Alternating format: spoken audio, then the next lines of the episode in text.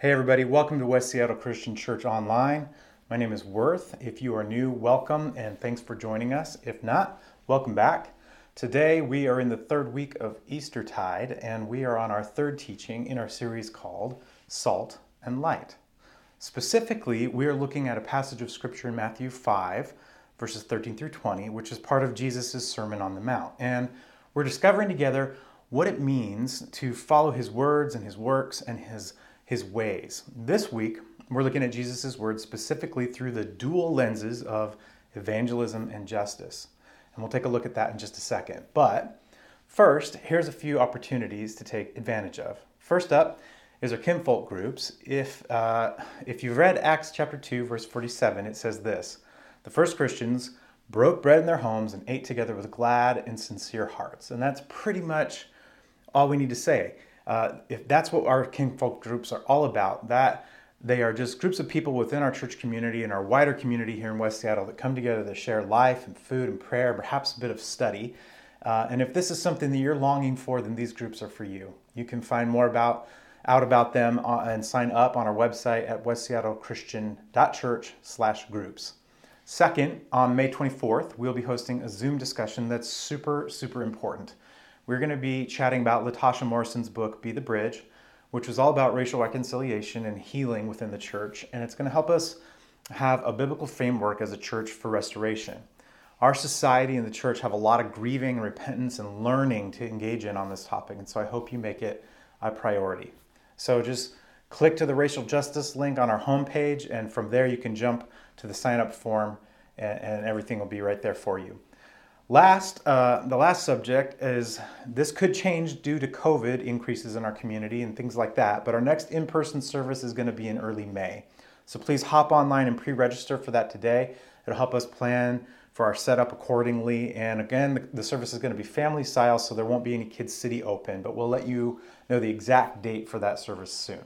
All right, let's pause for a second and reorient ourselves to the passage of scripture we've been concentrating on for the last couple of weeks. In Matthew 5 12 through 20, we find this section of Jesus' Sermon on the Mount that talks about salt and light. The very first part of which says, You are the salt of the earth, but if the salt loses its saltiness, how can it be made salty again? It's no longer good for anything except to be thrown out and trampled underfoot. You are the light of the world. A town built on a hill cannot be hidden. Neither do people light a lamp and put it under a bowl. Instead, they put it on its stand, and it gives light to everyone in the house. In the same way, let your light shine before others, that they may see your good deeds and glorify your Father in heaven. Okay, now, last week we talked about what that means and doesn't mean from the perspective of putting God on display or putting ourselves on display. In other words, whose glory are we being salty and bright for in the first place? This week, the aspect of this passage we're going to focus on is probably more of the traditional focus that you've heard about before if you've been part of a church for like 10 seconds. And that is the idea of sharing the gospel of Jesus, the good news. And the word that's used for this is evangelism. And that's because the word gospel in the New Testament is the word euangelion, which is where we get the word evangelism. So, what we're not talking about here is shouting about Jesus from street corners, which I think, I think it makes Jesus cringe, actually. And we're not talking about learning about how the gospel and science coincide, which is called apologetics, learning the skills to argue about this. None of that is what Jesus is talking about when he says, You are salt and light. Jesus is talking about how to prevent evil and how to maintain justice. And he's also talking about how to spread truth and beauty and the goodness of God's kingdom. And he's talking about how to do these things together. And this is important because many churches in the last 100 years have actually split because followers of Jesus could not agree on what their focus should be. So they narrowed their focus, and some wanted to emphasize evangelism, and some wanted to emphasize justice. So you had and still have churches who focus nearly exclusively on trying to lead individual people to reconciliation with God, to have faith in Him. That's evangelism. And you also have had and still have churches who focus nearly exclusively on social reconciliation between people. That's called justice. Historically, you had more progressive Christians limiting their focus to justice, and you had more conservative Christians limiting their focus to evangelism. But here's the thing this is important and, and it has to be understood. Jesus' plan for our life calls us to be both salt and light. And a proper understanding of what he means can help us blend these two limited views, these narrower views, into proper focus. So, most people know this, but in the not too distant past, there weren't things called refrigerators or even freezers. There were ways to keep things cold, but they weren't very convenient ways. So, the way to preserve things, especially food, was with salt. Salt was a preservative, it still is. Another way of saying the function of salt in this way is that it prevented decay. And light has always been light, it's always had the same function. When Jesus says we are salt and light, in other words, it's like he's training us to understand that as his followers, we have these two functions as our responsibility in the world to shine light so that people can see, and to prevent decay. We have the job to guard and defend against evil, to thwart and prevent the corrosion and disrepair and the rot of injustice. And we also have the task to shine the prime qualities of God's kingdom into the neighborhood, qualities like beauty and truth and goodness. Now, we've talked in the past that as a church community, we are focused on our, our up and our in and our out components of following Jesus. Up is all about our relationship with God and Jesus and the Spirit and how we develop that. And in is about our relationship with each other within the church. Typically, the term fellowship would be used here.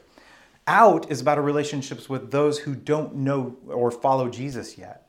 So, part of this discussion of salt and light is the recognition that many churches don't focus on all three of these areas. Some churches only focus on up, and they're super good at what happens on Sunday and emphasizing your relationship with God. Others focus a lot of energy on in aspects of things like small groups and um, fellowship are the highlight of what they do. Others are really excellent at out and they are good at reaching new people for Jesus and sharing the gospel. But two things are important to realize here. First, most churches are really good at one of these and somewhat good at another one, and then they're kind of pretty lousy at the third one, whichever that may be. And second, when it comes to out, there happens to be many churches that are focused on just the evangelism part of that equation, just the light part of the salt and light. And the salt bit is not put into action. This is a good time to bring up our learning as a community about racial justice. We have the responsibility as followers of Jesus to defend against injustice when we see it. So, if all we do is focus on Sunday, that would be up, or fellowship, that would be in, or evangelism to the exclusion of the other focal points, we're like a three legged stool that's missing a leg and we're to fall over. And likewise, even if we're leaning into all three up in and out categories, but we're ignoring or forgetting about the justice that God desires, we are not being the people that God wants us to be. And the Bible has a lot to say about that. This week, to illustrate that point, I'd like to draw your attention to our Spotify playlist. Yeah, if you don't have the app, grab it or click the link in our weekly email to access our playlists, or just search on Spotify for West Seattle Christian Church, and you'll find our kind of our channel and our playlists and our favorites and that kind of thing. So this week on our Spotify list, I've included the song Instead of a Show by Jon Foreman, the lead singer of one of my favorite bands, Switchfoot. And I want you to listen to this song. Maybe pause right now and listen to it and reflect on it. And just in case some of you are offended by it and its lyrics, I want to let you know that every word of it is based on the Old Testament prophet Amos. Specifically, the words are lifted right out of the Bible from Amos chapter 5, verses 21 through 24. So, after you listen to that, we'll get back to it. The light part we get, we jump straight to Matthew 28, 17 through 20, where Jesus gives us the Great Commission to make disciples. But the salt bit is all over the scriptures as well. It's sprinkled all throughout the Gospels and all throughout Acts, and it's all over the Old Testament. Isaiah 58, verses 6 through 10 is a good example. It's a passage from one of the prophets of the Old Testament. And those prophets, they seem to understand intuitively that the bright light witness of God's people in the world was inextricably linked to how they parted out and participated in justice. Here's what that says in Isaiah 58 This is the kind of fast day I'm after to break the chains of injustice, get rid of exploitation in the workplace, free the oppressed, cancel debts. What I'm interested in seeing you do is sharing your food with the hungry, inviting the homeless poor into your homes, putting clothes on the shivering ill clad, being available to your own families. Do this, and the lights will turn on, and your lives will turn around at once. Your righteousness will pave your way. The God of glory will secure your passage. Then, when you pray, God will answer. You'll call out for help, and I'll say, Here I am. If you get rid of unfair practices, quit blaming victims, quit gossiping about other people's sins, if you're generous with the hungry and start giving yourselves to the down and out, your lives will begin to glow in the darkness. Your shadowed lives will be bathed in sunlight. This is Isaiah talking to God's people. And as I finish this up, I want you to think about how you can be salt and light and whether or not you're living into that calling and responsibility that Jesus has given to us. I'm reminded of a really excellent quote by John Stott. It says this We should never put our two vocations to be salt and light, our Christian social and evangelistic responsibilities, over and against each other, as if we had to choose between them. We should not exaggerate either, nor disparage either at the expense of the other. Neither can be a substitute for the other. The world needs both. It is bad and it needs salt, and it is dark and it needs light. Our Christian vocation is to be both. Jesus said so, and that should be enough. In the end, it's not that justice or saltiness comes first, that some people think we must fight first against evil so that the path to evangelism is then made clear and there will be enough then people will be able to hear the gospel. And it's also not that evangelism or being bright lights comes first and we have to share the good news and help people be transformed and come to faith. And only after that will we work on justice. When it comes down to it jesus said we are salt and light. We are both together mixed up and not separated. If we're to look at his life as our prototype and model for how to do this i would say that if anything comes first at all it's always love love comes first. And that's the spark, that's the drive, the inspiration. Love is the catalyst that provokes every aspect of who we are and our mission.